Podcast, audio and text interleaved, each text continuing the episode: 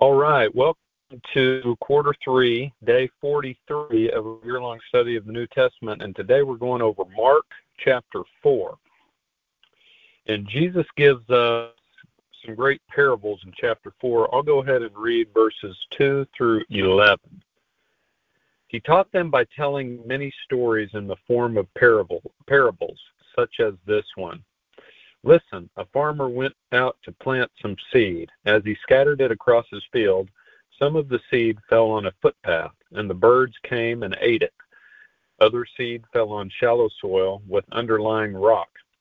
The seed sprouted quickly because the soil was shallow, but the plant soon wilted under the hot sun, and since it didn't have deep roots, it died. Other seed fell among thorns that grew up and choked out the tender so they produced no grain. Still other seeds fell on fertile soil, and they sprouted, grew, and produced a crop that was 30, 60, and even a 100 times as much as had been planted. Then he said, Anyone with ears to hear should listen and understand. Later, when Jesus was alone with the twelve disciples and with the others who were gathered around, they asked him what the parables meant. He replied, you are permitted to understand the secret of the kingdom of God, but I use parables for everything I say to outsiders. So that uh, parable is a great story where Jesus tells about several ways in which people hear the word of God, but maybe it doesn't change them. Then in the last part of the story, he talks about the fertile soil where the Word of God can grow and mature and spread to others. Personally, I can probably relate most to the seed that fell amongst the thorns, where Jesus explains uh, later to the disciples in verse 19 that the seed amongst the thorns represents people who allow God's word to be crowded out by all the worries of this life. Which I think it's, you know, it's definitely easy to do to start getting focused on yourself or, or your finances or your problems that don't seem to have quick solutions always lots to worry about if you if you let yourself I also want to read um, another set of verses from the chapter. I'll go down to verses 21 through 25 that go like this. Then Jesus asked them, Would anyone light a lamp and then put it under a basket or under a bed? Of course not. A lamp is placed on a stand where its light will shine. For everything that is hidden will eventually be brought into the open, and every secret will be brought to light. Anyone with ears to hear should listen and understand. Then he added, Pay close attention to what you hear. The closer you listen, the more understanding you will be given, and you will receive even more. To those who listen to my teaching, more understanding will be given.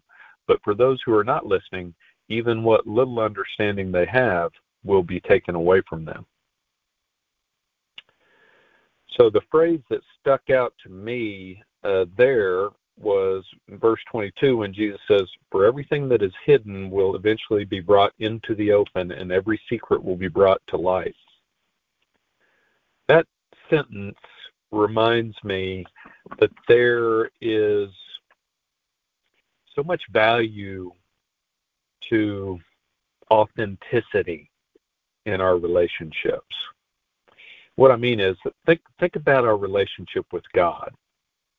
He knows everything about us. There's there's nothing that we can hide from God. It's it's not really that way with our relationships with other people, right? They don't they don't know our every thought.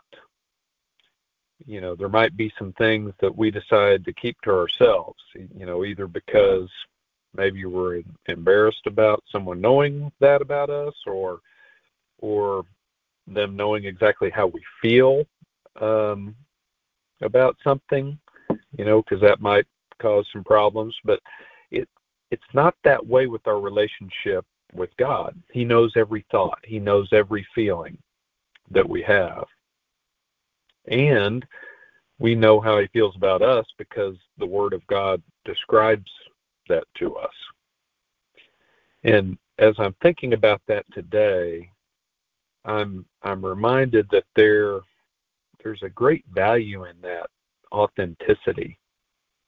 It's hard to achieve in our human relationships, you know. Maybe maybe we can approach that level of authenticity with our spouse if you know if we're really willing to be vulnerable with them and and really willing to offer a lot of grace to them when they're acting selfishly but you know that's that's not an easy thing for god though it's easy right because he's all about truth and grace and love and authenticity he's he's all of those things in perfect form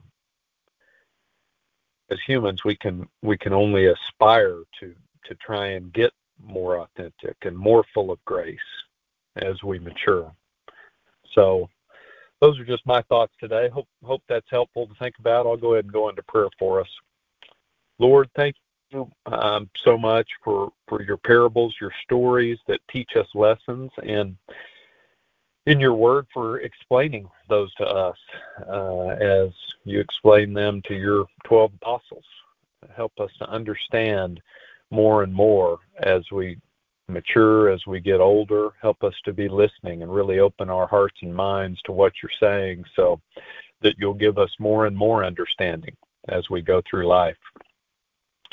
Uh, instead of you know less and less, we help us to be the people that um, uh, where the seed is uh, uh on fertile soil, so that we can grow and and uh, spread the word and and uh, grow in our understanding of you, and just learn how to love like you, because we know that's that's where you want us to go, and that's what you want us to learn how to do, because that's that's relationship as as you have demonstrated for us and envisioned for us to really live life abundantly.